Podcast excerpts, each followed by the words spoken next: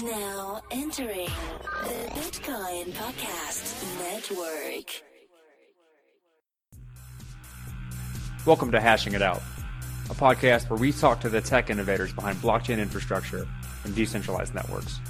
We dive into the weeds to get at why and how people build this technology and the problems they face along the way. Come listen and learn from the best in the business so you can join their ranks.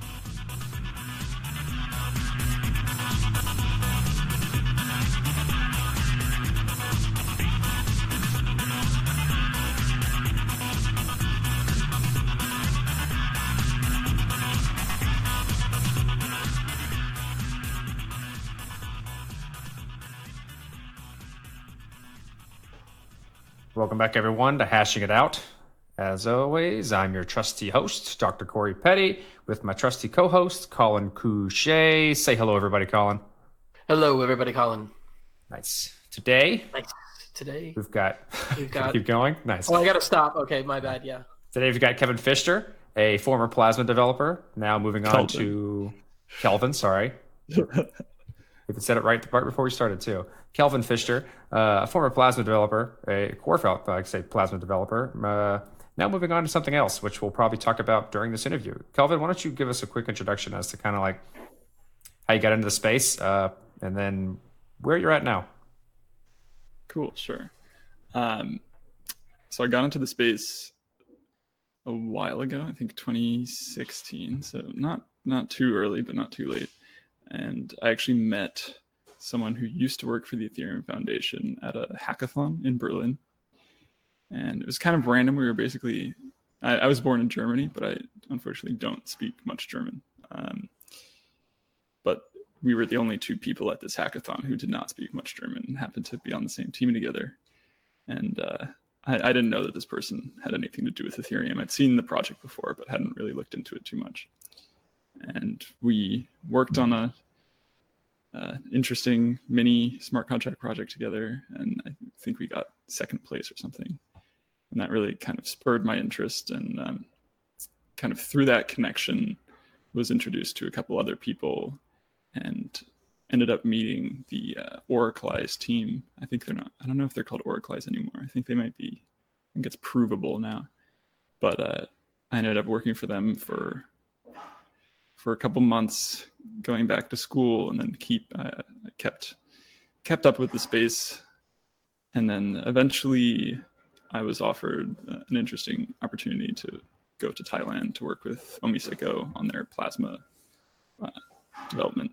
So mainly, I, I was really interested on, on the research side of things. And at that point in time, this was the end of 2017 and beginning of 2018. Plasma still hadn't really been fleshed out very thoroughly, and they were just starting to build out the first implementation. So there was Plasma MVP.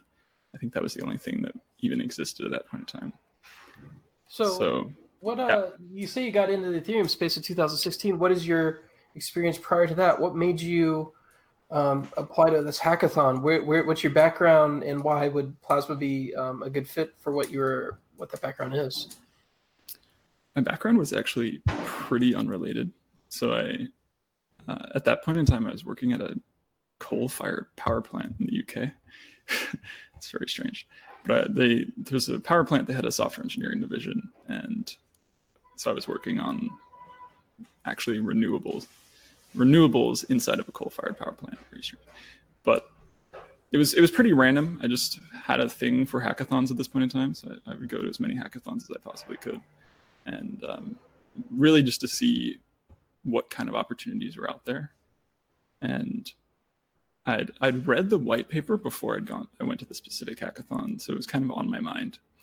But it was kind of a vague interest, maybe fueled probably a little bit at the beginning by the the idea of making a lot of money on it. But eventually, it it seemed like such a step up from what I'd previously seen in the in the cryptocurrency space that it struck me as something sufficiently novel.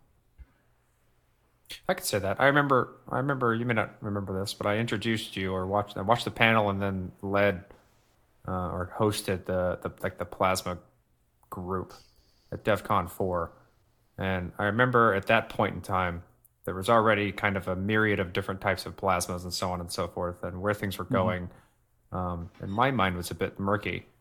Um, you talk about kind of that state of plasma, your involvement, and then where we are now.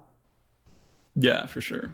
So I think it's important to look at the history of this thing to kind of understand where that murkiness came from.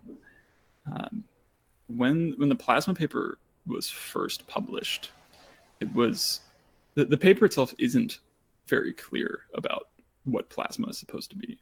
It's kind of a high level idea of how you could maybe do certain things, and it, it uh, from my understanding, it was supposed to be a sort of blockchainified version of Lightning or of, uh, payment channels, at least to start. And so, basically, if you take a payment channel and then you say, okay, what if we want to add multiple par- participants and then we want to all of a sudden add a consensus mechanism on top, and then um, at a certain point you get you get plasma in the middle. So it hadn't really been developed uh, at that point in time, and then they uh, soon soon after the paper was released, people started thinking about how you could actually build one of these chains because it, the paper described it as a framework, and so but there was no code or there was no details about how you would build something like this. So all of a sudden you get, you know, the first iteration of Plasma, which was that Plasma MVP. And you start to have this weird thing, and I think it came out of the fact that Plasma MVP was was named as its own thing. That every single time somebody came up with a construction that kind of generally fit within the realm of Plasma, so within this framework that the original paper had described, you would get a completely new name, mm. even though in a lot of ways these different constructions are very similar. There's sort of there's certain fundamental fundamental differences between them, but they share a lot of the underlying architecture. It's almost and, like saying like if every every blockchain network was called blockchain something, as opposed, right? You know what I mean? yeah, exactly. Um, as instead of really what I was looking for the whole time was what if we can just have something that we call plasma and then kind of have way to describe these different mechanisms but it's never you know it's not plasma p and plasma cash and plasma whatever and all these different things but just you know plasma but with this feature added to it right? And it was it was really hard to break through that for a long time just because we had i don't know there must have been 20 different plasma flavors at some point but of course a lot of these things were like people would work on them for a short period of time and then no one would follow up on them or they would they would just propose them they would get a name and then no one actually implemented them. So um, eventually when i moved from OmiseGO to plasma group the priority was basically solve this problem. So develop a generalized plasma construction that would enca- encapsulate all of these other plasma constructions. So you had you no longer had a need for you know MVP or Cash or whatever. And the, the way that this works now, at least, um, I, I actually need to talk to them now to see where they're at. But when before I, I left Plasma Group, the idea was create a common base platform and then have these plugins for different kind of security models. So Plasma MVP and Plasma Cash give you different security models under different circumstances. So, so you could kind of fluidly move between these models uh, without too much effort. And so you no longer have this strong distinction between all the different flavors of plasma. So let's let's talk talk a bit about flavors because mm-hmm. these there are a lot or there were a lot of, of flavors of plasma and they all like you said had very similar core but they offered something different. Can you go through some of the the the more primary quote unquote flavors and describe them um, and how they kind of differ from each other so that the audience kind of understands you know how we got to where we're going now? Yeah for sure. So I would say the two biggest plasma flavors are um, MVP and cash, right? So these these are the only ones that I think are, are really being built upon. There may be s- things that are slight modifications to those two, but those seem to be the primary the two primary families. And without trying to think about the name, MVP is basically um, you can kind of think about it like if if uh, obviously it's expensive to, to put things on the blockchain, right? It's there's there's a limited amount of space. That space is not cheap, and so the idea there is okay. Instead of putting all of our transactions on this blockchain directly, we can have let's say some group of people wants to come together, and they pool their money together, and they keep their own log of transactions within this pool of money, right? So you can only transact within the pool of money, but every once in a while, you take a certain set of those transactions that have occurred, right? Which is a block in this case, and you publish a a commitment, sort of like a compressed version of that block to Ethereum. And the point of this is that everyone within this kind of sub pool of money can freely move money around um, between one another. And it's really, really cheap, right? Because you're not publishing every single transaction to Ethereum. You're only publishing a very small piece of information to Ethereum. Uh, in this case, uh, a commitment. I don't know if you've talked about cryptographic commitments on this podcast before. I would assume that our audience understands it. Okay, cool. So, so you're publishing a, a commitment, right? You, you're creating a Merkle tree of all of the transactions. You get the root, you publish that, and, and the point of that is then you can you can point to a specific transaction that happened in the plasma chain, and you can say, okay, in block X, I received uh, whatever it is, 10 ETH, right? And you can then go ahead and attempt to withdraw that money by basically saying, okay, I received 10 ETH.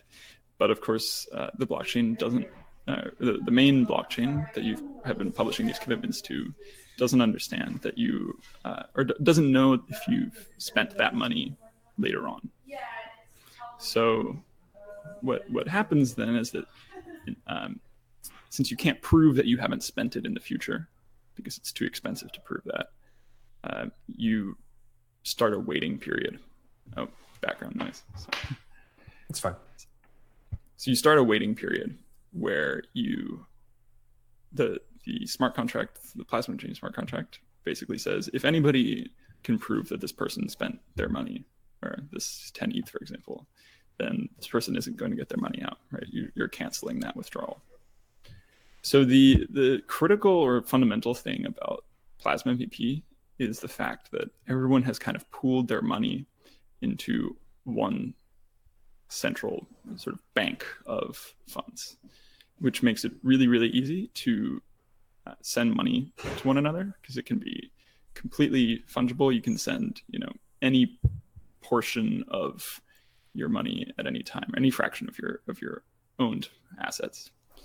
The fundamental problem that this introduces, though, is that it it enables um, the what we call the plasma chain operator, or really the consensus mechanism that is uh, determining the contents of these plasma blocks. It enables that that consensus mechanism to potentially try to steal your assets because they can uh, they can create a, a transaction output that has let's say the entire balance of this shared pool of money and try to withdraw it and you are forced to respond to that by withdrawing your money within a very short period of time which is obviously not good for any individual but if we're talking about let's say thousands of people on a plasma chain all trying to withdraw their money from this plasma chain which requires a, a transaction on ethereum within a short period of time that's it's it's a potential attack vector where those people might not be able to get their money out because it's just way too expensive to post that transaction, that withdrawal transaction. Yeah, and the larger it gets, I mean, there's like, you know, let's just say you get 100,000 participants, which I obviously would not be the ideal case, but, Mhm. you know, they can't all get their transactions through necessarily on the main net. if they all have to individually post them and they, there's no batching mechanism for them to do that. Um, Exactly. and this is why I was thinking things like court and rule would be a very important asset to the plasma ecosystem, in that you can exit to something that was a higher plasma chain. And so, so the audience re- remembers from the plasma white paper if they read it. Uh, not everybody in our audience is, by the way, an Ethereum-oriented developer. Um, the plasma white paper had this concept of court and rule, and it was basically plasma chains of plasma chains. So a plasma chain could then open up another plasma chain, which would be kind of like a su- another plasma chain underneath that. And everybody, it would inherit the security of, of the uh, parent plasma chain. And also, it would inherit the security of the people below them because they'd have to validate all the way up. Um, and this would enable um, a more um, um, uh, a, a more uh, throughput light way of scaling, I thought, as well as enabling possibilities of privacy um, in Plasma, meaning that you can use Plasma to sort of uh, create little private Plasma chains, which only have sub subgroups of people, where you know you know what's in what's going on underneath that umbrella, uh, and that's something that Enterprise really looked for. These are all Mhm. things that I thought would be great with like the quarter rule, but then I hear from Georgios on our our podcast with him uh, that quarter rule has been thrown out the window and that generic smart contracts on plasma is hard and that these kind of things probably will never happen um, so uh, you know maybe you could talk a little bit about how he came to that conclusion and whether or not you agree with him Yeah. Okay. Um, I don't know how long you had Georgios. How long ago was this? I can check one second. it was about nine months ago at least Nine months ago. Okay. oh wait it had to be actually no because i met him in person at sbc in january so it had to be like almost a year ago December 15th. Okay. Cool. Yeah. So so I think at the time that Georgios was talking about this, he's probably completely correct. There was uh, on the on the topic of these sort of nested plasma chains. I've actually written a written a blog post about this, and it's they turned out to be more difficult than originally thought. There's just some things that you have to think about where if you can't, for example, get a dispute into the parent chain, that you need to make sure that there's enough time to get a dispute into the chain on top of that and on Yeah. top of that and all these different things. So there's kind of these weird things about timing. It's my my feeling around this is that it's doable, but that it requires a lot of effort, and that the really important thing is just to get the base layer plasma chain finished before you can even start to think about these things. I don't I don't think it's necessarily out of the window, and Kind um, of put the cart before the horse in a lot of ways. yeah, exactly. And it's it's it would take a lot of unnecessary work because you can't you can't even use that until you've built the base layer chain out. And this ties into the idea of these generalized plasma chains or the, the plasma chains that can support more arbitrary smart contract logic because the in, in order to do a lot of these complex um, arbitration situations or to deal with these situations you really need to support interesting logic, right? Otherwise, it's it's just going to be a nightmare to hard code all of these things into your plasma chain, and then you know if you if you made a mistake with any part of the the whole system, it becomes very very difficult to change those things, right? There's this was a um, a fundamental issue with a lot of the early plasma efforts was that they were basically uh, hard coding transaction logic into the plasma chain itself. So you would only have, let's say, three or four different transaction types, which again looks very similar to the to the reason why we have something like Ethereum today anyway, right? We want these we want people to just be able to deploy their own transaction types. Um, and that was something that within the last year, so so certainly after Georgios was on this podcast, uh, was really developed a lot of that by Plasma Group in the form of uh, what, what we were calling predicates. So this this really enabled not not perfect uh, smart contracts, like not something like you could see on Ethereum, but certainly very very complex contracts that you couldn't have uh, even you know a year ago or I think this was really fleshed out uh, after ETH Denver, so seven months ago, eight months ago. So, in your opinion, based on your experience with how things have moved, where they're going, and maybe fundamental constraints of the idea of plasma chains, are they going to be useful in the future? And if so, with like within what context? So I, I certainly think they'll be useful in the future. Um, I think there are still a lot of really, really difficult issues to tackle around the UX of layer two of layer two anything. Right, this is just a yeah. really hard problem. Even just something as simple as signing things, you would have to maybe take your existing wallet and sign arbitrary data, but this data often isn't clean data to sign. I mean, and, layer one has problems with UX, let alone layer yeah, two. You know? Exactly. I mean, it's it's taking the UX problems of layer one and it's already way worse on layer two. So, as far as saying that it's useful, I think it is. Um, I have a feeling like eventually something will exist that looks like plasma. I'm not sure if it'll be under the plasma moniker, but it will work and it'll be useful. Um, I'm really seeing it. I, I see it being useful, certainly in the context of these sort of private, private chains that you were talking about before. Is this is something I've always really wanted people to use them for. If you want just a small group of people to to have transactions between themselves, and you don't want that to be public at all, you can completely do that. I've definitely and, used used like this this whole like when Plasma first started. Me and Colin, I think, are on the same page here. Was viewing plasma chains as the intranets to the internet.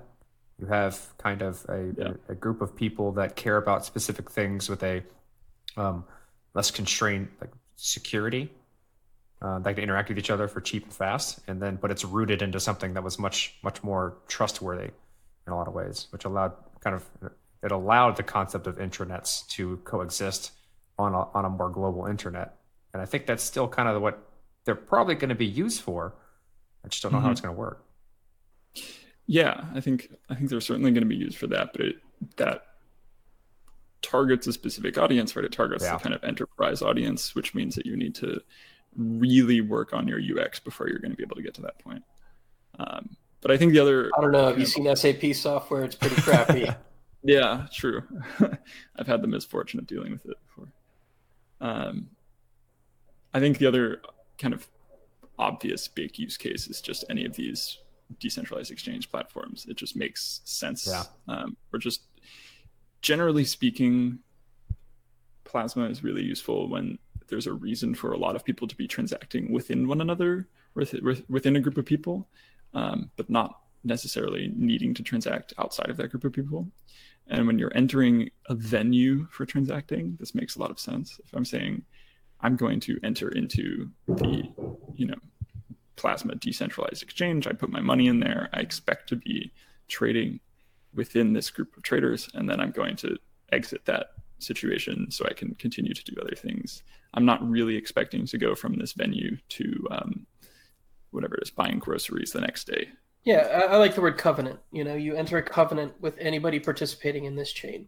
You know, the, the anybody can enter that covenant. You can just join it, um, sign your name on the dotted line in blood, with the devil, and then suddenly you are a member of the covenant, and then you could go ahead and do all the dark things you want in there, um, but you have to obey the rules. And if you break the rules, then the covenant penalizes you, or you know the or whatever, or you can't get your money out. Or but the covenant itself should not be the one breaking the rules, and that's kind of the thing that also bothers me about plasma is that you know somebody has to uh, really be on top of their game, and there's an availability problem with the plasma model mm-hmm. meaning that if you are unavailable during a time period where you need to contest, then you are boned. And if you don't notice, or if you just don't notice, let's just say you have something that's supposed to alert you and that thing fails, um, which is another type of availability problem, then you are also boned.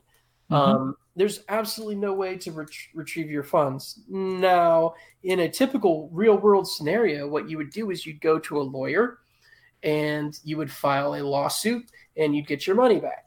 But in this particular case, we're assuming a level of anonymity that's a little greater than um, than um, you know your typical real world application. So maybe it's not reasonable to expect this kind of um, level of service from a protocol like this.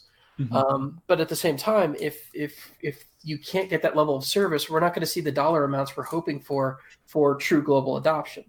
So I'm a little I'm a little uh, concerned with the model itself, in that you know just this this you know attestation contestation kind of model doesn't necessarily really work really well in the real world. And and I'm kind of curious. I'm sorry I went on a little bit of a lecture mode there. Maybe I don't know, or I went on my pulpit like I do.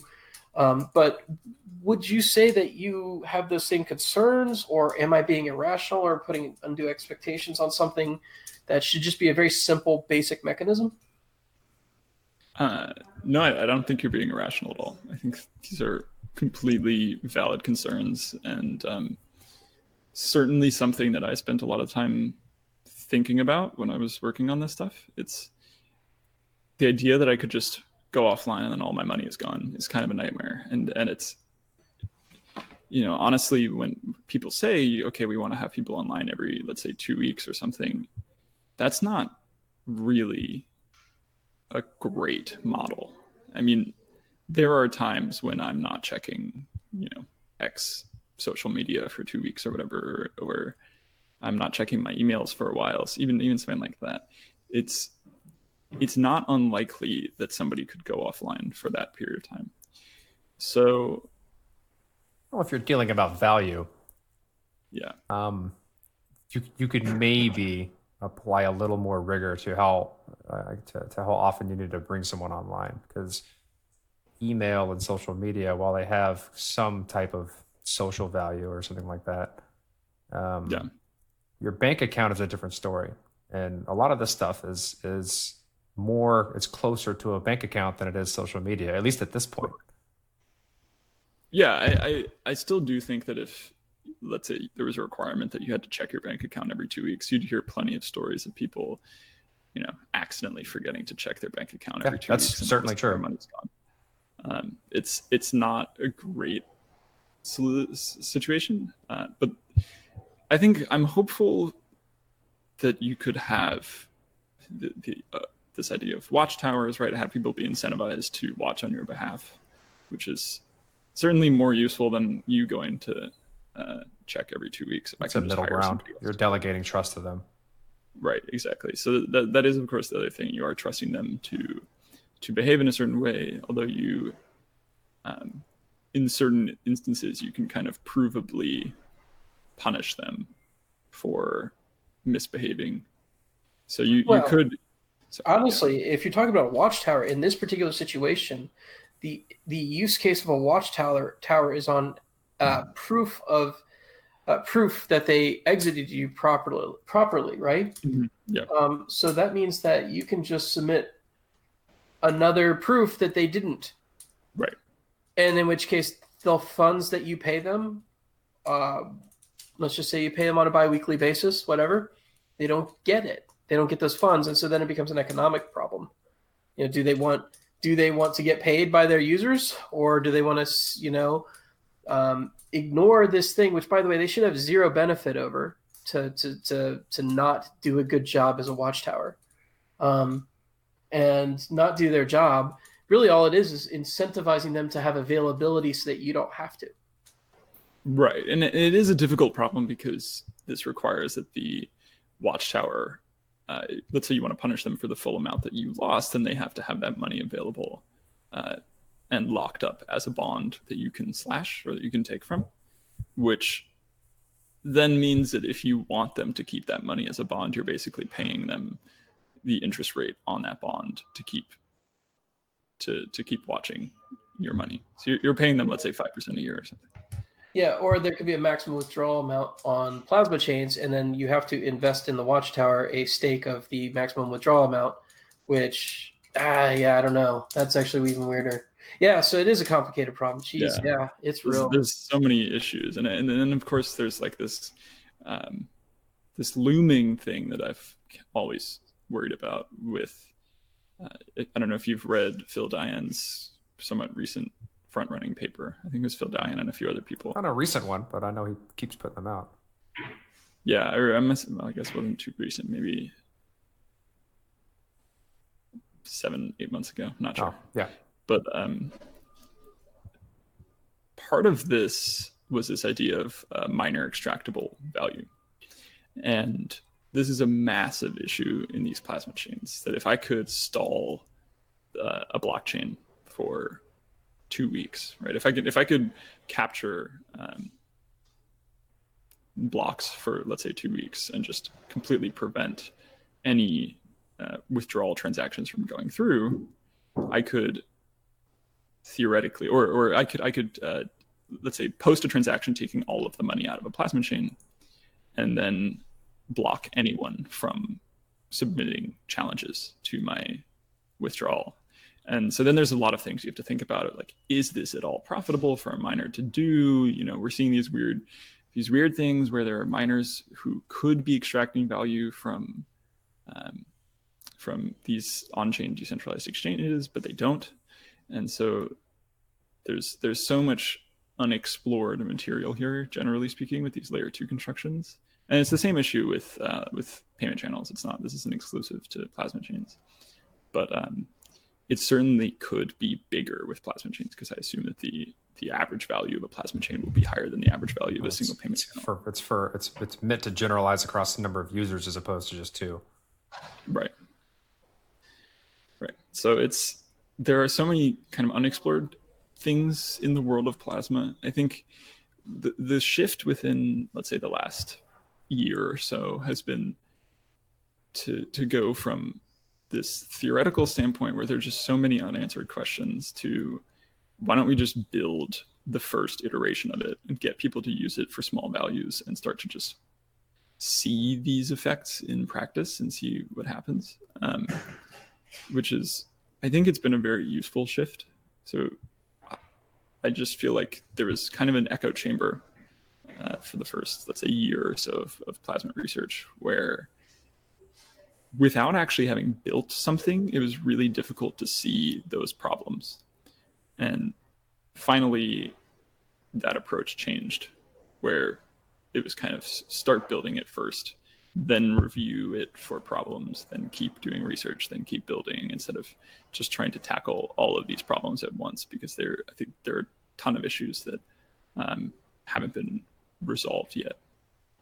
So speaking of like the early the early build stuff and whatnot, I, I mean these MVP calls I think started er maybe May last year or maybe earlier than that. Um, they were the the, the there's a lot of people on those calls. Mm-hmm. What is the current development like ecosystem surrounding Plasma? Are groups bailing out? Are we consolidating to people who are really dedicated to this cause? Um, what is the state of research? Is it going more academic? Is it um, still trying to prove with, you know, basic um, uh, minimal viable products? Sort of. I mean, what is what is the what is what is the what is the ecosystem around this development looking like? Are you guys still funded? Like, what's going on? Yeah. So so, well, I, I'm no longer part of Plasma Group, but uh, they were still certainly funded uh, when I left, and so so Plasma Group was kind of the the big consolidation in this research, and this was this was an effort um, by a couple other people and myself, sort of towards the end of 2018, where the, the, the problem before this was that people were t- were there were a bunch of projects that wanted to use plasma right? They wanted to build these these chains out, and they each had their own specific use case for these chains. And so for each individual chain, they were building it completely from scratch, and they were adding their own transaction types, kind of on a you know our chain needs this so we're going to add these specific transaction types and we're going to add these specific uh, exit games to be able to handle these transaction types and all that and it became really clear after a while that this was just not a good way to approach a research problem, like an infrastructure level research problem. It made no sense to have 10 different companies or whatever it was, 20 different companies working on their own plasma chain with their own transaction types. And so Plasma Group was was this effort where we basically took some of the the people from a, a bunch of different projects and consolidated it into a single organization, nonprofit organization. So there was no, you know, we didn't have any specific project that we were working on. The only goal was build the base level infrastructure out without kind of prejudice for for one transaction type or one use case or the other. Um, you know, it's really interesting you say that, and I'm sorry to cut you off real quick Yeah, there, but this mirrors what I'm seeing in the ETH2.0 ecosystem from an outsider's perspective. This is exactly kind of what's going on. Uh, There's a billion people making different clients. They're all talking about different, like this or that. They literally had to fly people to Canada to, to be in a cabin so they could get all their clients to talk to each other um, recently. Um, like decentralization doesn't work when you're trying to build something that needs coordination. It, it in seems like from a generality. I mean, it's, it's, yeah, well, it's from got to be incredible when it's this vision. far low in the infrastructure. It has to be incredibly general to account for all the different use cases people want to use it for, and that's really hard to do. Right. Eh, yeah, And- but like it seems like all these teams just want to build their own thing and then expect it to just work together. It's like, or you know, but they it takes it takes like it takes an authoritarian approach to build a single vision. You know, and I hate to be that guy, but like, you know, I feel like history's almost kind of proven this point. You know, like every democracy is like overthrown by a dictator, and it's really kind of strange. But then it winds up going back to democracy. But it's almost like a cleanup period where shit just gets too crazy and then people just need to kind of like fix stuff because things are broken and we can't all agree anymore and so somebody just says i'm just going to agree for you and i feel like that's kind of keeps happening over and over again in the ethereum space is that we see these like ideas of these disparate teams across the world um, interacting in different time zones and trying to you know bridge language barriers um, uh, and hell, just building their own clients in different languages. And they come up with all these, like in Plasma, different transaction formats, right? Yeah. But there needs to, there's needs to be somebody needs to co, you know, it needs to coalesce at some point. And um, I think it's interesting to see that Plasma kind of did that, and is now just the Plasma group, and is working towards that end. Whereas ETH 2.0 there's I think, is only now coming to that realization. sorry so just just like for clarity there there are still other organizations working on plasma outside of plasma group um, plasma group was just sort of the effort to take or to, to kind of create a um, uh, uh, something that other people could coordinate around and and specifically the, the idea of making it nonprofit was to to signal publicly that we had no uh, specific interests in making the plasma the, the plasma implementation work one way or another right? And other people are still going to want to build their own plasma chains but what we've seen and i, I think this was a really good uh, outcome was that people from other projects kind of came in and uh, contributed back to the more general plasma work that we were doing and then now we're going back and and applying these ideas that we uh, developed to their own projects. And and now we can kind of have a, a common base for these plasma chains and a, my, my hope is that we can have a common let's say transaction format where so, so that it allows all these different plasma chains to interact with one another uh, or that you could let's say take the same uh, client and interact with any plasma chain that's following this standard right Yeah. or eventually have something that can be integrated directly into like Geth, where it just becomes basically part of the standard for standard for somebody was hammering in the background. Uh, it becomes so- part of the standard for uh, the Geth node itself to just have some sort of plasma imp- implementation built in. Um, such that uh, you know um, people can start playing with it, and, and you know, but I also am a little afraid it's going to go kind of the way of Whisper, where I don't feel like Whisper was ever really fleshed out or ever finished or ever. Well, kind they of had continued. one guy on it. I mean, Yeah, so maybe, like, well, that's two, true. right? It's like- it's they've had a lot of different. You'll know more about the history of Whisper than I do, so go ahead. was yeah, I mean, kinda- like Whis- Whisper was um, sold as an idea, as one of the three prongs of Ethereum, and then they didn't put a lot of money behind it because probably the ICO boom, and that's where like, and then that became basically a series of of, of putting out fires and trying to make things work, and which put a lot of focus and development onto the blockchain space. The same thing happened with Swarm.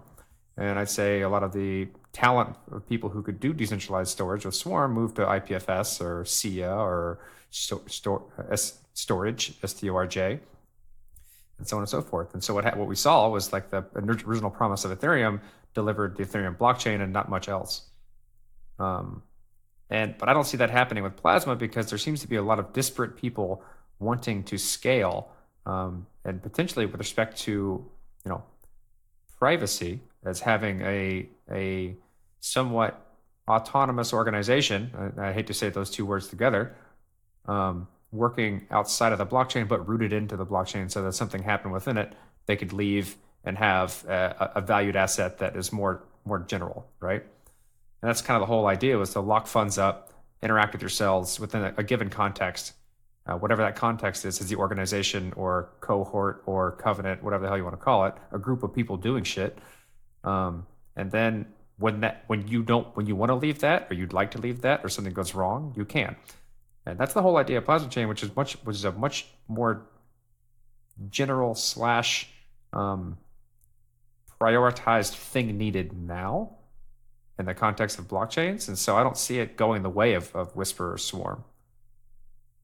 Yeah, and I, I don't either. I think there's a um, there's this kind of thing building around plasma where there are a lot of interesting ideas coming out of it, a lot of kind of fundamental tools that other people can use to build their own projects.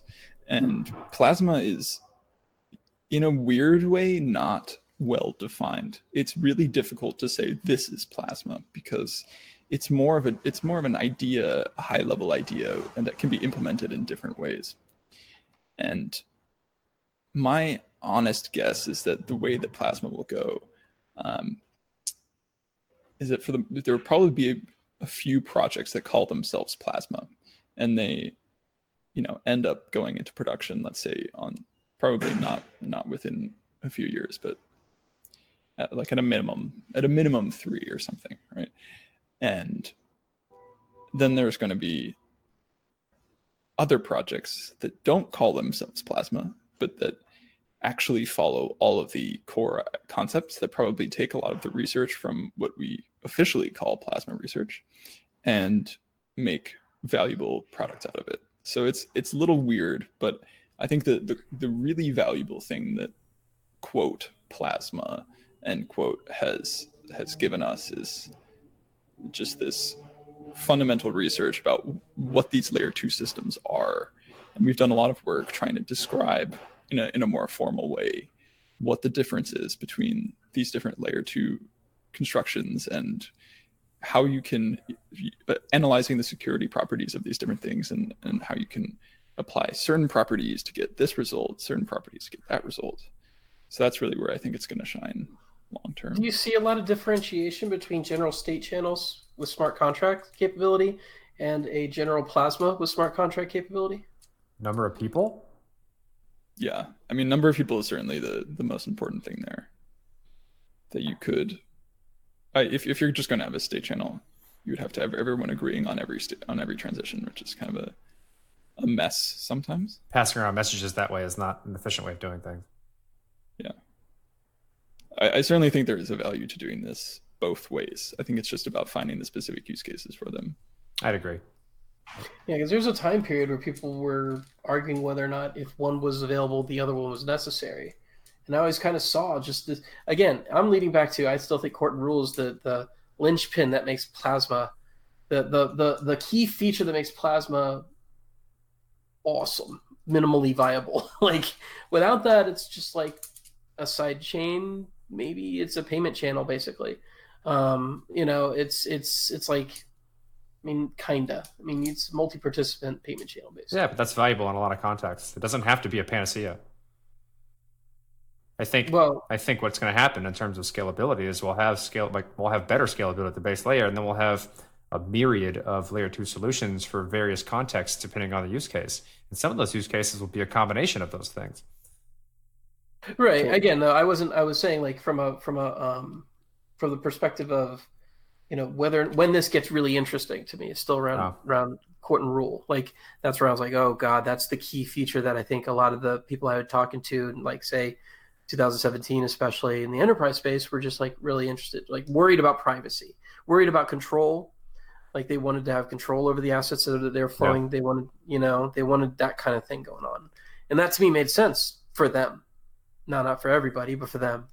So yeah, that's that's kind of still the key feature I was looking for. So I'm actually really hoping that Plasma come does like deliver eventually, um, because I think it's absolutely necessary. And also, um, you know, no matter what system, if they solve this problem in Ethereum, it can be solved anywhere else.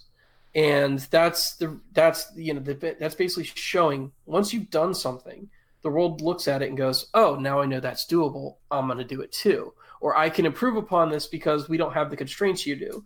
But um, you know, right now it's still still in that what I consider the, the mostly theoretical. Can we get the feature set we need to make this interesting kind of space? So yeah. Anyway, Kelvin, um, what uh, what are you doing now? What's going on with uh, with uh, you said you left the plasma group. So what's what's got you uh, interested in life at the moment? Um, I have been up to a lot of random things. I, I really, you know, I was working on plasma for a long time, and I, I, um, I think plasma specifically is one of these problems where the general topic doesn't change when you're working on it. You still have the same overall architecture, and even if you're coming up with new ways to do certain things, you're you're kind of working on the same problem and it, it got pretty tiring after a while. I think you need some sense of um, just variety in your life to Yeah. keep things interesting. And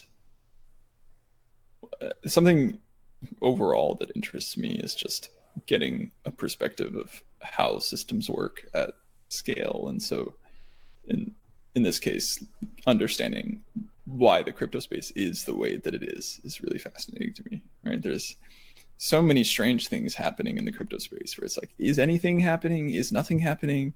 Um, what are these projects? Why are they you know why are these decisions being made the way that they are? Because it it just looks so confusing uh, from the outside. And so since i left I've, I've been spending a lot of my time studying this.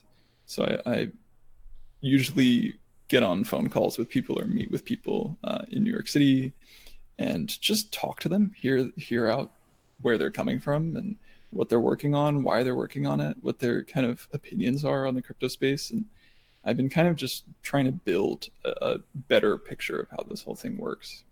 And then on the side, I've been doing a lot of random things. I you know I bought this mainframe that I've been working on, and I'm going to turn it into a kind of art installation, which has been a, a very big project of mine. Um, Yeah, big is a real word for it. You built a, you got a big old mainframe. So yeah, that's, Yeah, I got a four thousand pound uh, IBM mainframe Oh from man, the University of Connecticut.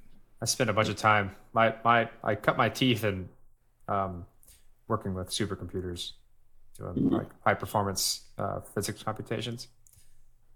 So I have, a, I have a I have an affinity for large machines that need a lot of cooling and are very cumbersome. Indeed, indeed, it, it's been a, a bit of a nightmare moving this thing around, but it's finally in a semi-permanent state.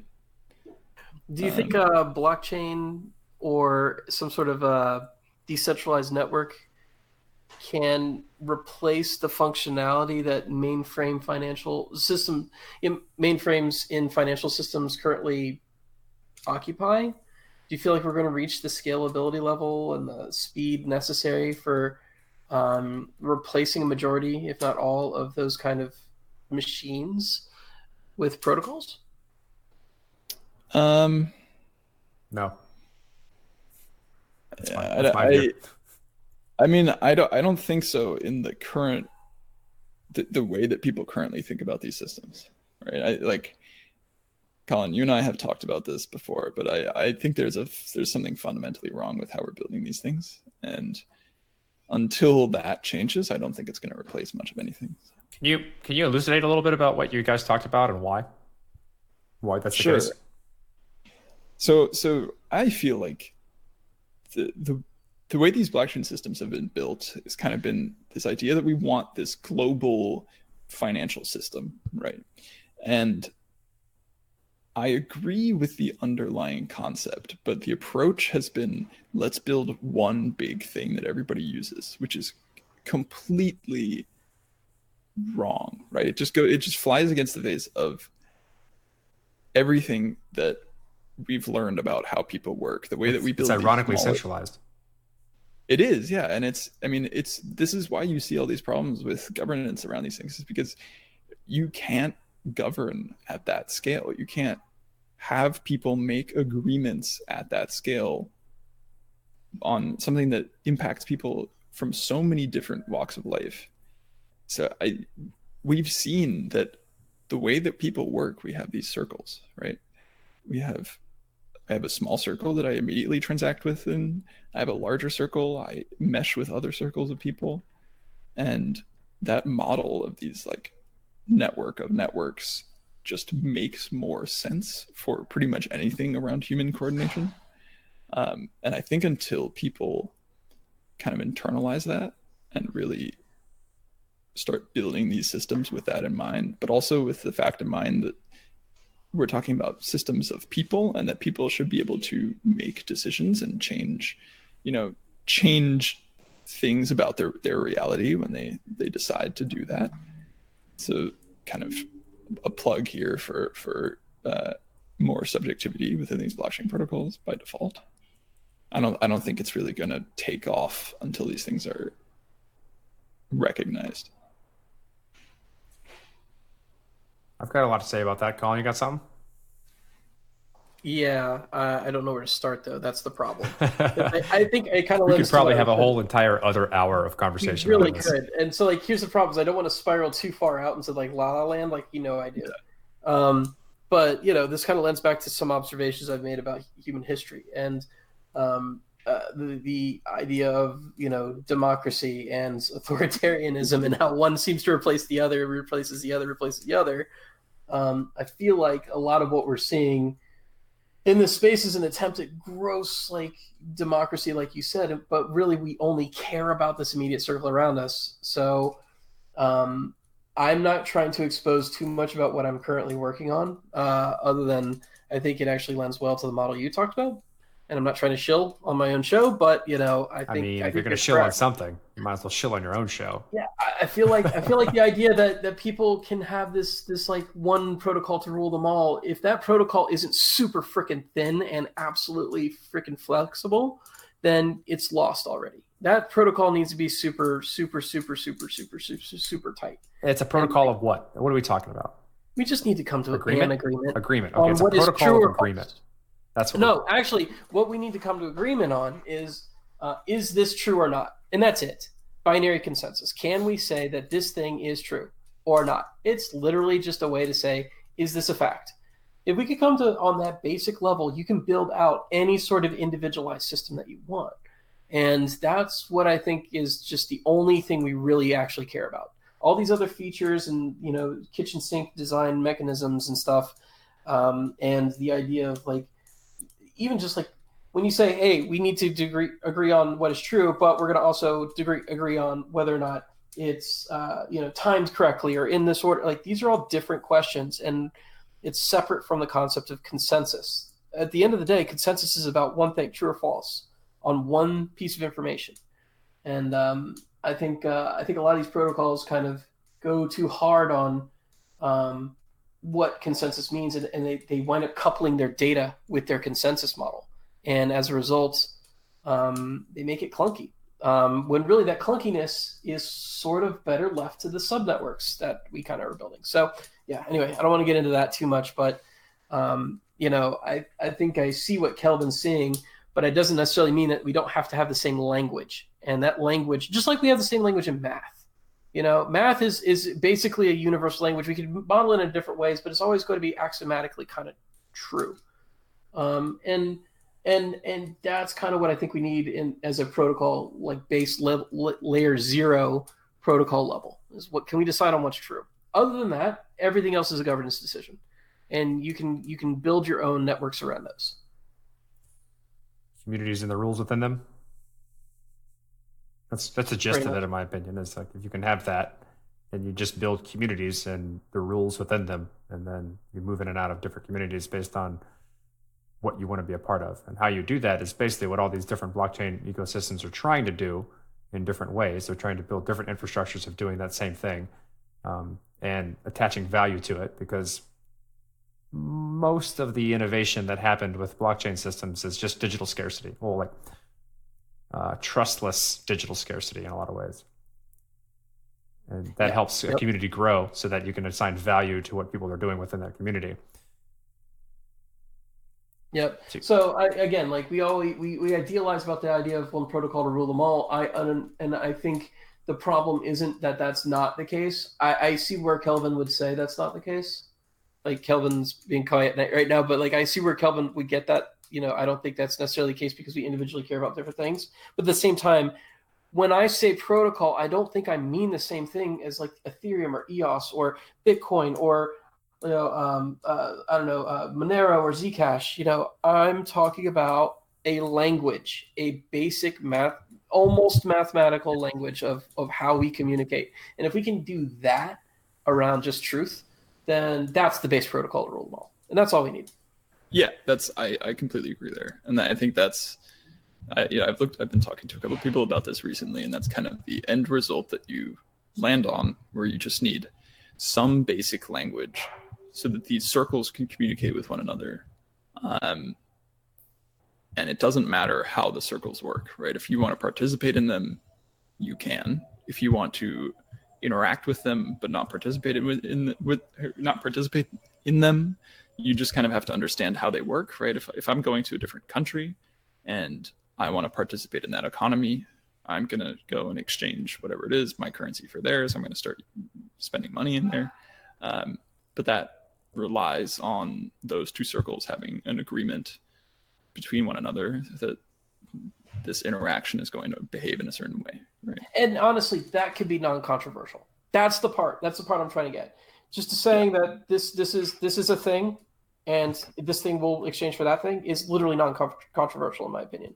Like, Mhm. and and what winds up happening is we we build these thick proto thick we build these fat protocols for for for you know the behavior of a blockchain system with their own transactions blah blah blah blah blah and and absolutely no way of communicating between each other because really all they care about at the end of the day is is this true am i willing to accept this as truth is everybody Right. else willing to accept this as truth okay if that's the case then you can do an exchange if not reject it fuck it Totally. All right. Um, let's let's wrap up on that. Kelvin, is there is there something that you you wish we would have talked about that that we didn't, or is this has this brought on some some thought process in your head that you'd like to get out before we before we close here?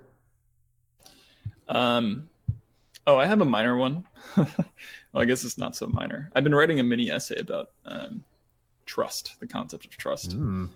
Very, it's it's not a clean topic. It's really confusing, actually. And so it was interesting when you when you talked about trustlessness before. And, and this I is have a lot of feelings about this. We should maybe. I yeah, I have. I have hop in our slack and talk because we Oh, we Slack's not going to cut it. I need I need real world conversation. I might just come to New York for a week. That'd be awesome. We uh we actually uh considered making a documentary series on on the concept of trust. I think I mentioned that to you. Yeah, um, it's still on the table. It's just like unfortunately life takes over sometimes, and we couldn't quite com- close on the idea, but it's still on the table. It's And, like, trust yeah. and delegation of it. It's a lot. Yeah. I want I want the history, the story of trust. Like to me, the, the history of trust starts very early in human, you know, cognition, and even then, it's part of animal nature as well. It's just an interesting, interesting topic So that can- people don't realize has so many subtleties. Can people read this essay? Is it not ready? When will it be out? It's it's not ready. Um, I don't have a date right now, but I will let you know as soon as it is ready. Awesome. But a lot of it goes into sort of linguistics around trust, right? It's it's strange that we can have sentences like, um, "I I don't trust you, but I have no choice," sort of, but to trust you, right? There there are kind of these two different concepts around trust where there's trust that you have in somebody and there's trust that you are required to place into somebody Yeah. which is two completely different things and they're not quite you know it's strange it's strange that we call them both trust because they're they're actually representing something very it's contextual. It's closer to faith. That's contextual. It depends on what you're discussing and, and what framework you're you're discussing it in. Totally. And and I think that makes it really, really difficult to have productive conversations around what trust is because this language is just so it's so uh, delicate.